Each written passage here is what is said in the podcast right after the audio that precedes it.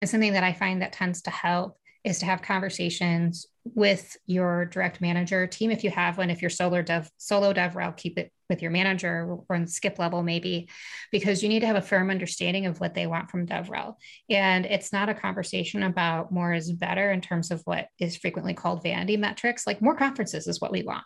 You need to know the why because that will allow you to have an arguing position about what's actually a good choice or a bad choice. Welcome, fellow avocados, to Developer Advocast, a podcast where we learn how the proverbial guacamole is made directly from some of the most prolific dev advocates around. My name is Jeremy Hess, head of DevRel at Aquilus.io. And since you've already heard me, I'm Sharone Zitzman, the bane of Jeremy's existence and his jokes.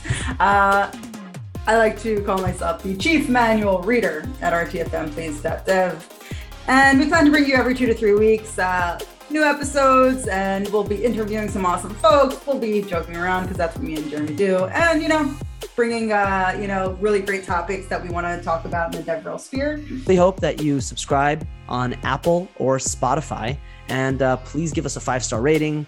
Here we go. Here goes nothing. Welcome back, everybody, to another episode of Developer Advocast. Today, we're going to be talking about work life balance in DevRel. And we have two amazing guests. But before we get to introducing them, Sharon, let's talk a little bit about one of our favorite communities of days past, OpenStack. I know you have a love love relationship with them. So, why don't you talk to us? Tell us, remind us of those good old days. So when I think about the two communities that I call home, so obviously DevOps Days and all of us are organizers of DevOps Days, uh, everyone on this panel, it's exciting. Um, but yeah, it was DevOps Days in OpenStack. It's, they gave you just like a bear hug. And I always felt like it was coming home whenever I would go to those, uh, to the conferences and meet up with friends on the community front. And I just, I recently read a blog post about, uh, you know, um, like everyone always claimed OpenStack was dead. And I feel like JJ was also part of the OpenStack community through mm-hmm. Chef and stuff. Is that uh oh, yeah. we're gonna introduce JJ more formally in a bit, but uh, do you remember those days? Oh, absolutely. Oh, like I, I I credit a lot of my career to that community actually. Yeah they were such a they did everything I, in my opinion i think they did everything right on the community front so that's uh, arms arms wide open arms wide yeah. open always accepting listening really really listening to everyone's ideas taking them and running with them i really thought that was one of the most amazing things about it one of my favorite things about the OpenStack community that I will always remember is that if you submitted one pull request, one line of code to, to that project, you got a free ticket to that event. And I just thought that, that was so in- inclusive and everything I learned about inclusivity, I, I learned from the OpenStack uh, folks. So just big shout out to those people. They're awesome. They're still awesome, and they're also from Texas. I, I do, I do need to, I do need to point out though that one line of code usually took about four hours worth of work because you got to learn how to use Gerrit. Um, oh no! So that's that's, that's, kind of a deep cut for some some people listening to this, but it's true. it's true. All right. So, like with every episode, we're going to give some community shout outs aside from the OpenStack community, which we love. And um, and we really just, well shout out Dotan yes. for reminding us about it. Yes, yes, definitely a great blog post that he uh, that he brought to our attention. Um, but yeah, so Statscraft CFP is open, our local monitoring conf. It's going to be in Hebrew this year, and so I know that this is a more global podcast. But for those listening out of Tel Aviv, the CFP is open, and our former keynote Quinn, Quinn is with us today, so uh, we're going to be talking to her too. Hi. Yeah. we're going to introduce her more formally. There she is. yeah, right. um, and also Liran Tal uh, today put out a really great blog post that I thought was uh, pretty spectacular about um, some of the amazing open source innovation coming out of the Ukraine, giving a hat tip to some of the folks that are going through a very, very hard time and have done really great tech work. So just really hoping everything in the Ukraine ends soon and that we see peace in our time very soon. Yeah, definitely. And one more, you uh, there was an event. Yes, one right? more. Yes, there's a very good engine um, uh, event for engineering leaders, engineering managers, um, led by uh, LinearB and their Dev Interrupted, very excellent Dev Interrupted community. I just thought I would give it a shout out on April 7th. An incredible lineup of some of the smartest women in tech, engineering managers. Like I was really impressed by the lineup. I have uh, not seen often such a ratio of uh, you know of women on, on, you know a lineup. Like about 70% women and all engineering managers leading women in the uh, industry. So that made me feel good as a woman in tech and i, I just want to give them a shout out for that good work.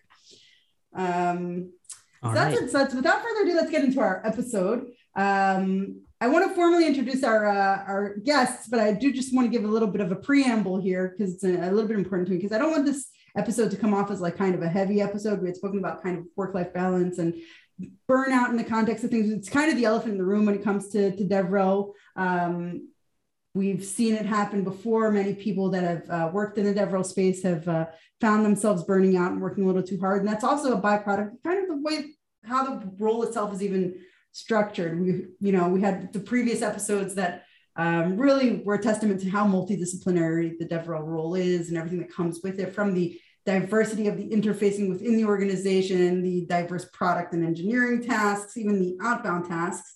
And that oftentimes comes with a lot of travel and and if you don't catch it soon enough, and if you uh, you know you work yourself uh, too hard and you travel too often and you do a lot of things all at once, you can find yourself getting to a place where you are reaching, you know, the brinks of burnout. And we want to, to bring folks that we think uh, can provide some really valuable insight. Um, so this is the moment that I really would like to introduce JJ Asghar um, today at IBM, but really one of the more seasoned developer advocates in the industry. I don't even know if that's your um, formal title. I'll allow you to introduce yourself, JJ. Yeah, thanks. Yeah, and that is my title as developer advocate, which we all know means literally nothing now, but um, it's it's it's basically I'm I'm I try to be a personable nerd to um, anyone talking to IBM. Um, I, I always say this and I'll say it here. I literally have the email address of awesome at IBM.com where um, you can get directly to me, which is really helpful. And one of the things I've learned in the DevRel community is you need a personal brand and me just being just pompous enough to have that email address uh, makes me memorable. The CAO, the CAO of IBM. exactly. Pompous is never a word I would associate with JJ. I'll have you all know. and another seasoned, you know, developer advocate in the in the field, and somebody who I've always thought has so much empathy and kindness, Quintessence Anx. Uh, tell us what you're doing today, formerly Logz.io and PagerDuty and AppDynamics and a million other things. And she's just uh, a dev advocate extraordinaire. And Quinn, welcome. Yeah. Hi. So yeah, you hit the the three companies right off the bat, at least for advocacy work. Right now I'm at a company called Vivanti. I switched back into engineering work for a little bit here, but because we're a startup and I'm employee number nine, that also means that I carry over a lot of the people facing aspect of the, of the role.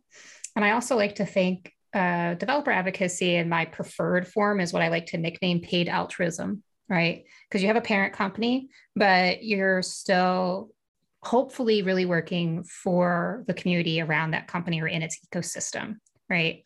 And so I get to maintain a lot of that as part of the current job I have. So that makes me happy. Oh, that's awesome. And happiness is very, very important. And we'll get to that in this episode. Yes.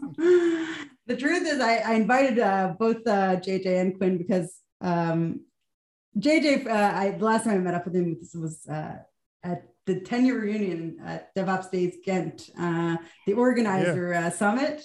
Uh, and I was intrigued that after all of that he's done in the industry, he actually chose to go to IBM. And I wanted to hear from him why that, he made that choice. And he had actually spoken about the fact that he was optimizing for work life balance. And I found that really, really interesting. So I'd love for you to just unpack that for us, uh, JJ, and, and how you made that kind of choice and what led you to there. Uh, uh yeah, absolutely. Um, so before I was at IBM, I was at Chef Software.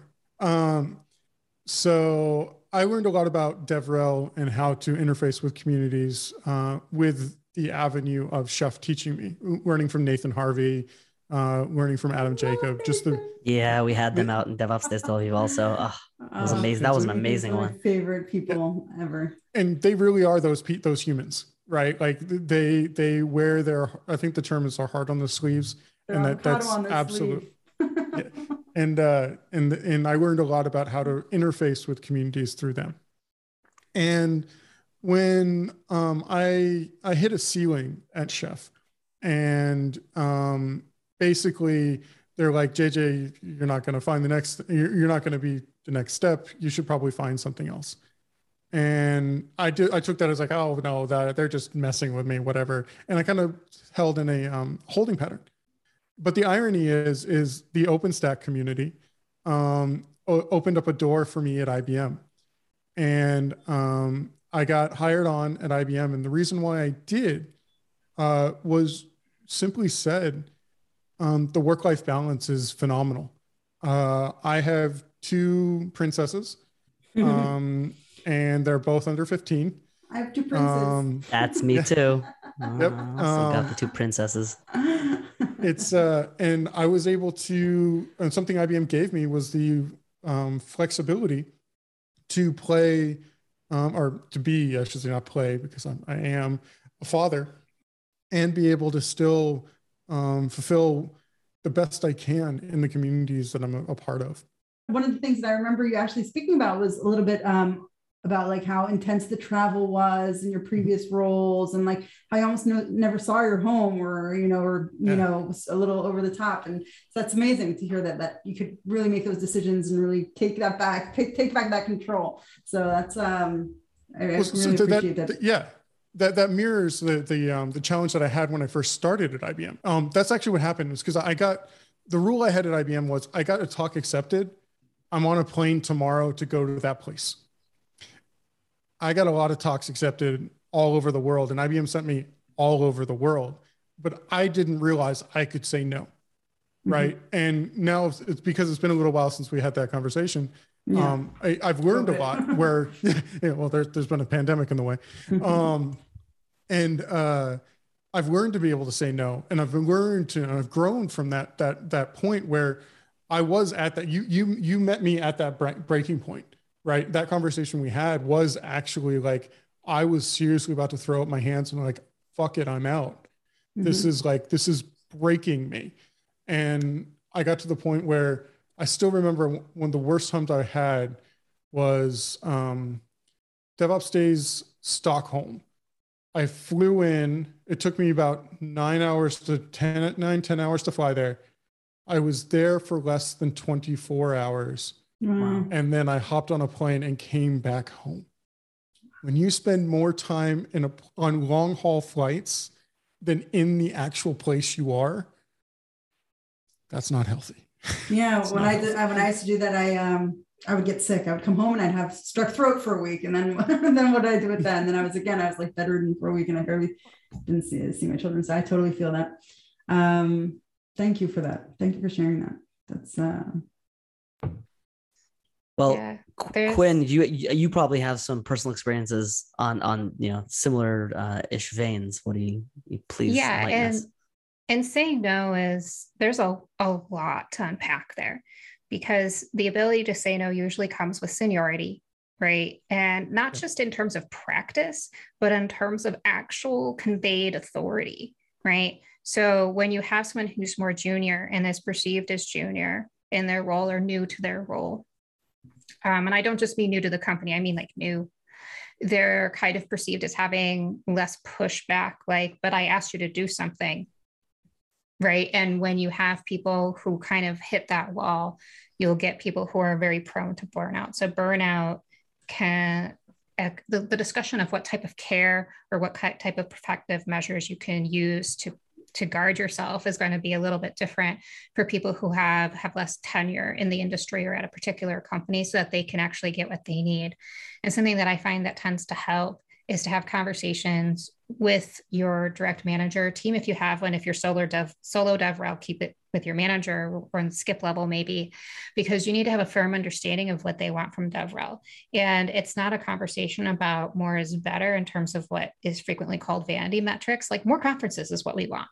You need to know the why because that will allow you to have an arguing position about what's actually a good choice or a bad choice. So let's talk about Stockholm for a second, because it was the last example that was dropped. So let's say that I'm in my first year of DevRel at a new company and they want to send me to DevOps Day Stockholm. I've accepted talk and all the prerequisites are out of the way. And that that's all set up. If I know that they're only going to send me for a flight, a talk, leave the venue after I give the talk and fly back, or leave it at the end of day and fly back, or, or whatever the logistics are there, if they don't know what they want out of that situation, then I have the ability to say, does this meet the thought like, does this meet your criteria? Am i reaching the audience you want to reach? Do we have a business presence in europe? Do we have a business presence here in particular? Do we have are we going to try to attract talent here? Are we going to be sending sales and or marketing and or product people here? Like what is the whole package for this particular event? And then you can start to assign you know travel value so that some people are of the mind that they can do the back to back travel where they fly maybe to someplace in Europe from the United States, and then they just do conference travel across the continent, kind of, and then make their way back. And that's one strategy if the if it fits with what the company is looking to do. But then the other strategy is like if we're going to be doing a trip like that, let's say Stockholm ticks a lot of boxes, but doing a single day stay is like really taxing on the individual. You can also use those whys that you've now asked, hopefully, to make a case for a week and like a legitimate one, not just I want to spend a week in Stockholm, although that'd be cool, right? But I want to spend a week in this region when I can take trains or planes. I know trains or planes to these other places and visit these clients or visit these people or, or whatever. And now I've made a case for not switching time zones so aggressively in such a tiny window. And you can make it out there and, and actually have a, a plan to proceed instead of, you know, back and forth, back and forth. And then the other thing that comes out of this in terms of guarding your burnout specifically, going back to what I said at the beginning, you need to be able to kind of in in a situation like that especially if you're solo devrel and you're kind of the bottleneck for every request that's going to come at you you need to have an understood by others triage for that so when people come to you with a request and you just say no, it kind of starts to feel bad. And you need to have good relationships in your company as much as outside. So if people just see you as the no person, it's why security, unfortunately, InfoSec gets a bad rap. If people don't understand why you're saying no, then they just feel the rejection without mm-hmm. context, without the ability to give you better requests in the future. And I'm not saying all of InfoSec is like this, but if you if you start to follow people who talk about issues in InfoSec, they talk about this a lot, right? They have to say no or they have to tell you to do something and it and it's hard. And so if you're in this situation where you need to protect your time, giving people clearly defined, I understand from my boss and my skip level what they want to accomplish. This is what the rest of the company can send me that will be acceptable and this will guarantee you, requester, your odds of success of getting output from me, the DevRel at your company. And that can have a really healthy relationship.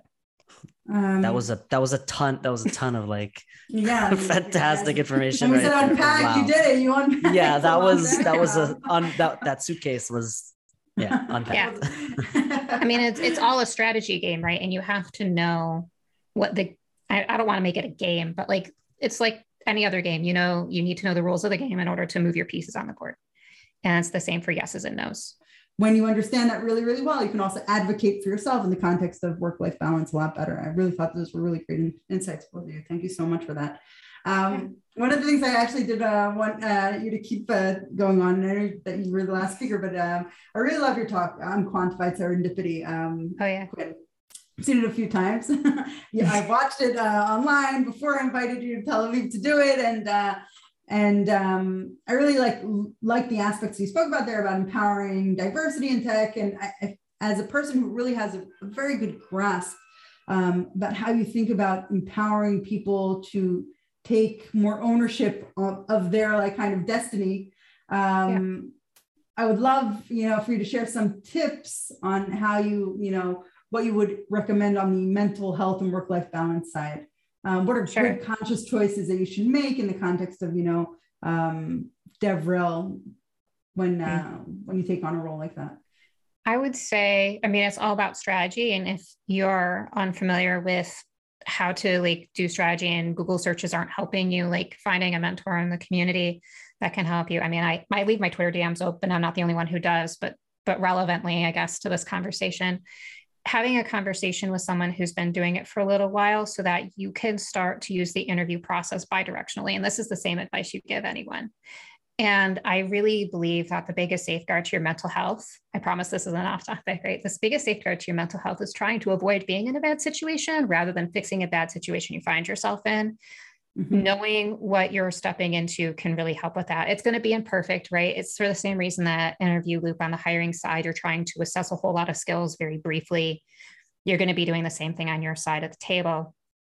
But if you can start to ask certain questions and see how your interviewer interviewers in the plural respond to those you can really try and help yourself be set up for success for the various places you're you're interviewing at again within whatever other constraints you have but once you're already at a place knowing getting in a good place where either the company gives you strategy or gives you the power to dictate strategy, which goes back to guarding your nose and yeses. Like if they say more conferences, and if you ask them what conferences do you want or what criteria do you have, and they say I don't have any, they're like, you can say, great, I'm going to take a week or a month or however long it's going to take me. I'm going to give you a strategy, and then we're going to follow this strategy. And that also guards your mental health because now you've told them how you're going to implement the gray area that they've kind of handed you. And being able to kind of i think they people refer to this a little bit as like managing upward.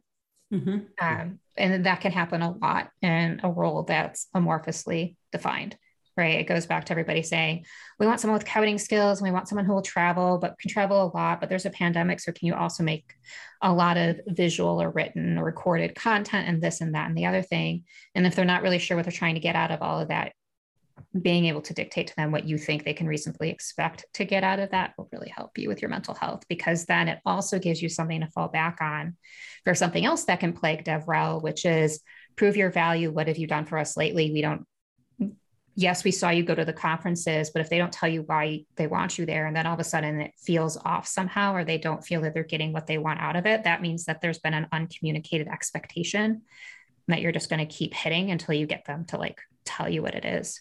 Um, and it can also give you the ability to validate in terms of your mental health, where if people say, oh, well, we aren't sure what you're doing, you can tell them. And then you tie it into the business model for them and say, I attended these conferences. We got this many warm leads or this many qualified leads on sales because I had talked to people and they went to our sponsorship booth or, or whatever, whatever framing you need to, to give it there. And then you feel like you're in a stronger position, even if you're at a company that kind of wanted you but doesn't know what they want to mm-hmm. do about it. I agree. I think that um no, like I've, I've been at places where they came in, they're like, okay, figure it out, or like build us a strategy or whatever it is, but they didn't really understand the KPIs. And that's that's a double-edged sword because right. eventually you think, oh, this is great. I don't have any KPIs, so I can do whatever I want. But at the end of the day, you find yourself like it can working even harder because yeah. you don't actually know what you're, you know, what you're up against and you don't know how to prove right. success it's like you can't prove a success or a failure at the end of the day but like when you can't prove success you're like constantly chasing your tail and you're trying to uh, exactly uh, when you can't prove success you're going to self burn out just to prove exactly. volume mm-hmm. right we might not know what we got out of it but i wrote 15 blog posts this yeah. month yes right yeah. and and that is that i actually cute that that brings up a great statement around this conversation the whole thing is that because there's different styles of devrel right? We have our celebrity DevRels that want to like play the celebrity role. We've got our super technical DevRels. We've got our, our DevRels that just want to create content and don't undo the, the traveling and all that. Another thing as as you go through this process, you need to identify what that that personality type you are and be able to sure you can mold your role into that one. Mm-hmm. Because mm-hmm. trust me, trust me, you get put into that wrong bucket with that skill or that not those those skill not those skills not those skills you will burn out very quickly because you will yeah. discover that you are living on a it's it's it's it's horrible like i'll write a blog post maybe every six months but mm-hmm. if you're asking me to write 15 blog posts in a week i'm i'm i'm looking for the next bottle of scotch so one of the things that you know a big part of devrel and and um you know in, in, general, like kind of um, communities is, is kind of the, the, side of like kind of the open source and volunteer kind of community. Spoke about OpenStack and things like that.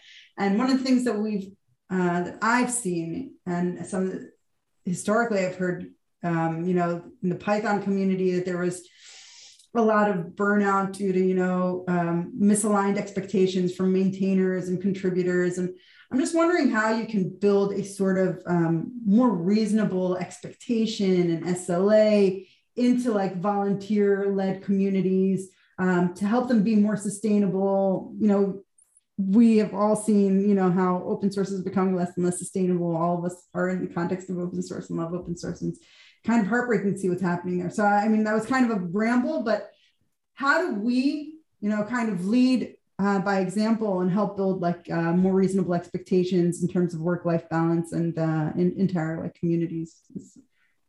JD, from well, your experience, a, yeah, that's a big question. Yeah, that's a big question. Is it something that we can even influence, or is that you know that's yeah, go for it, Quinn, if you already have them.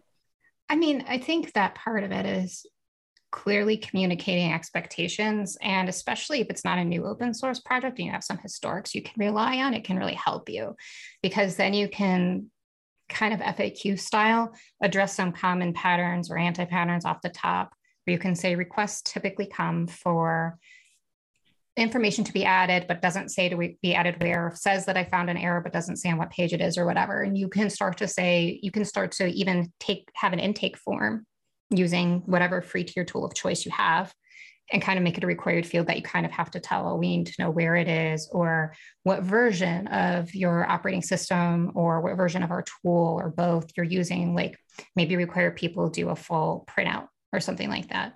And then you can take a look at like more information is better off the top because at least then you're not going to have like if you know you have a two week response time, let's just pick a, a nice number then knowing that if you get your requesters, your community to give you as much information on the top as possible, means that you're not going to be going through a really inefficient process with the person you're communicating with, where they'll say, Hey, I'm having a problem installing your product. No other information. No, hey, what version of your operating system are you running? They tell you. Hey, what version of our tool are you using? they tell you. And if you know that you're going to be doing days or weeks in between these, because again, it's not your day job or, or what have you, then making them required on the form at the very least if they miss a few or they don't provide enough you know what you're hitting them with first. If they you know hey you gave us the major version number but we need the full version number whatever and you can like go through what they've provided and see where the gaps are and you can really tighten that info info gathering aspect which i think can really help but I also think clearly communicating general lead times where you notice how long it takes you, if you're a solo maintainer or your team, if there are more than one of you to respond, you can set that expectation. I think sometimes it feels bad when people are like, I don't want to send a set a two week or a one month like expectation. But honestly, if you think about it from your community's perspective, I would rather know that I should expect to wait a month than to wait a month and not know that I should like, are you getting back to me ever at that point? If it's more than like a few days, I'd say just tell them how long it's going to take you to get back to them due to request volume or, or whatever reason you give. And I think that doing stuff like that can really help because really people remember how it is to interact with you. And mm-hmm. it's kind of starting off, the example I'm choosing right now is starting off in a negative footing where they're experiencing some problem or some issue that they're trying to contact you about. So making that as efficient as possible for them will really help turn that around. And I think it makes it feel better to be working on the open source on the maintainer side too. You want to talk about sustainable.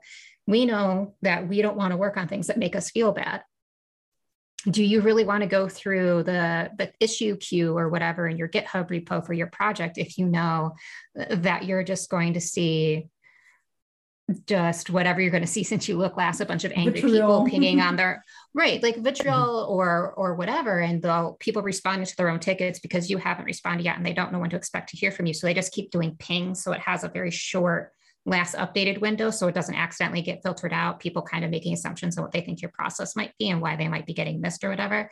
And it's just going to kind of be chaotic there. So introducing as much process as possible that's reasonable can really help. Um, i don't think that there's going to be a one size fits all for solution. It's definitely going to be a contextual know where your personal points of friction and difficulty are and try and design process to, to mitigate it as much as possible so that you're set up for success and your community is set up for success. Yeah. Should we open up a Patreon for open source maintainers? Be like, pay them that way they could quit their day job and they could just purely uh, work open source. I mean, that sounds sounds like one heck of an idea yeah. Mm-hmm. So they yeah. can sponsor repos these days through GitHub that I've seen, and it's a that's a really great move on their part, and I'm happy to see mm-hmm. that. Um, What's your take, uh, JJ? Yeah, I'm chewing on it, and really I'm sure you actually, as a person, you know, formerly at Chef, I'm sure you had an influx of like kind of from the open source side and open source, uh, you know, the maintain maintenance of the community. How did how was yeah. that from the from the Chef side, just, just from your experience, and how did you kind of manage it? Yeah. Manage the volume? Um, well, so most of the times I get involved in communities, including Chef, was that there was already some level of process um, that Q was alluding to um, that had already existed. And I kind of helped, like, when I usually come into a community in general, I'm I'm considered a town builder, right? So there's like the there's the pioneer, the town builder, and the city planner kind of engineers out there, right?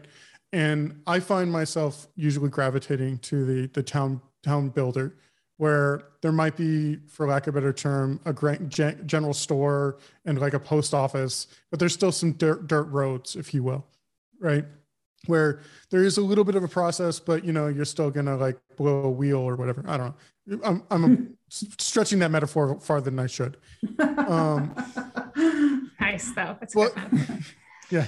Um, but but in all seriousness um, i find myself gravitating to those spaces because it allows me to experiment and and help communities kind of build up to that point uh, to the point of a city like a real process oriented space and one thing i've learned over and over again especially in the in the chef community is that there are a lot of people out there that wrap themselves up in the the colors of the project and they wear those colors excessively um, to the point where they almost take it personally when things go wrong.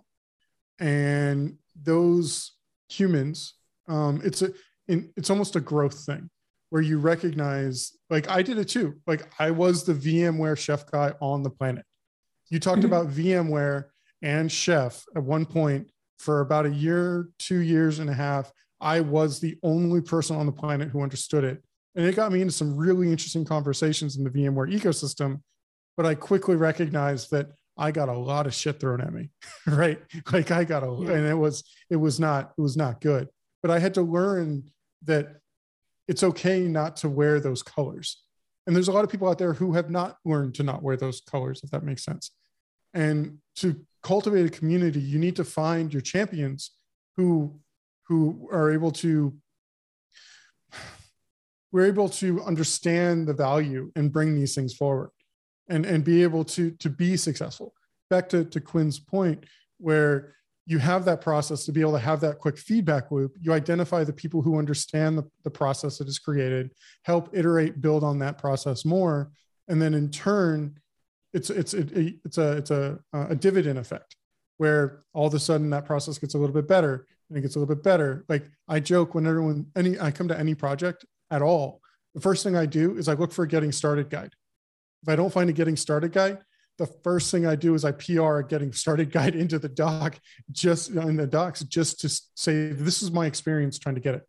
Because people mm-hmm. forget that the developers who are writing the stuff, they live and breathe in that world as much as they can because it's their, their project that scratches that itch. As a new user, I have a completely different view of what's going on. And here's a getting started guide of my experience. And then hopefully the next person who comes along looks at that same getting started guide. Wait a second. Did I just describe creating documentation for projects that happen should happen in every single company in every sprint? Wait a second. Wait a second. It is so anyway, important though. It, it is. is. It is. Gotta chop wood and carry water. And JJ does that. I appreciate that. Exactly. I like it. Uh, you know, Sharone, I want to. Uh, we, yeah. yeah. go ahead. What did you add? One more question. No, there? I have one more. I did have one more question because it reminded me of one more thing that I actually I feel like uh, this is the right forum to ask. I feel like I guess all of us in DevRel in general. I mean, we're, we tend to be people that are givers and we give a lot back to the community, and we're very like kind of.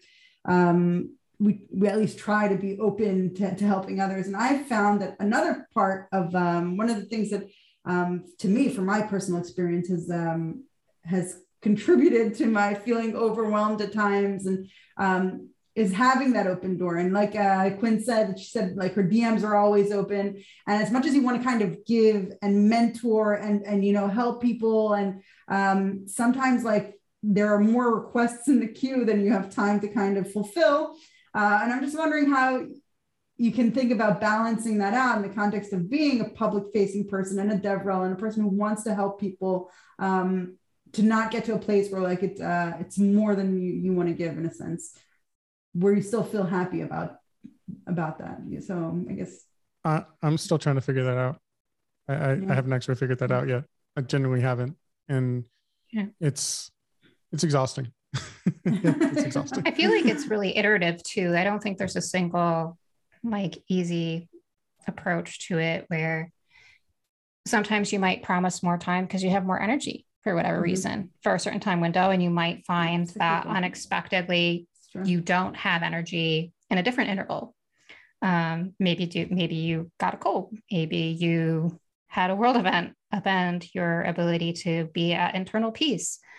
Um, whatever the situation is. And so you kind of need to adjust to it in in real time. And i think as much as i don't have a perfect solution for how to kind of protect yourself maybe up front other than like don't promise things you already know you can't give but if you find yourself kind of backed into a corner a bit being able to kind of agilely just communicate new deadlines to people and be like hey i know i promised this. It feels bad. Don't get me wrong. That's why we all hate it. It feels bad. But if you can, if you can say, hey, I know I committed to this and I just can't set a new deadline if there is one or drop it entirely if you need to, or whatever you need to do, and just kind of be able to do that, I think it can really help you. Yeah. It's funny because you know how like sometimes you have like you know that that sigh of relief when like a meeting gets canceled. So I feel like in the DevRel space, that's like when a talk gets canceled. So just three days ago, had a talk get canceled, and I was like, and they're like apologizing to me and i'm like i was so happy about it yeah, yeah. Um, so sometimes yeah we bite off more than we can chew we really appreciate all the amazing information and knowledge that you dropped on us and um, you know we learned so much and we hope that we can all uh, you know use those practices in our lives to to make you know to normalize you know as much as possible the amount that we have to deal with those different you know forces in our lives. So thank you both very much. Uh, and Sharone it's always a pleasure always. doing always. this and Quinn and JJ always well I mean, I'm talking about from like the hosting. You know, I didn't get, I didn't speak that much this time around, and I'm really happy. It's true. I dominated the conversation. It's really great to listen. To... No, it's so great to just no, no, no. I just get to sit back, mouth. chill, and listen. I loved it. Um, so yeah, thank you guys so so much. We had a fantastic. So happy time. you could join us, uh, and I love that. Like at least that these kinds of mediums can bring us together from afar, from you know different sides of the earth. Um, yeah. And we're going to bring you to Tel Aviv sometime, our, my DevOps uh, friends, Yay. friends, and uh, I yeah, miss all back. of you. Yeah, we. Um, that's one thing I can say. DevOps Day is also such a great community best community on earth. It really is. All right, everyone. Nice. Well, Thank you both. This so is much. it. Thank you. At the end of the episode. And I guess I should be like one of those YouTubers, like, yeah, like, subscribe, comment, yeah. share. Star. I'll save that. I'll save that for the intro. Um, thank you both so much. We had a wonderful time, and us. have a really, really fantastic day. And yeah, let's hope that we can all chill out and have a, a, a, you know enjoyable time while we get our work done that we want to get done. So, thank you both very very much. Absolutely. Thanks, y'all. Route. bye bye.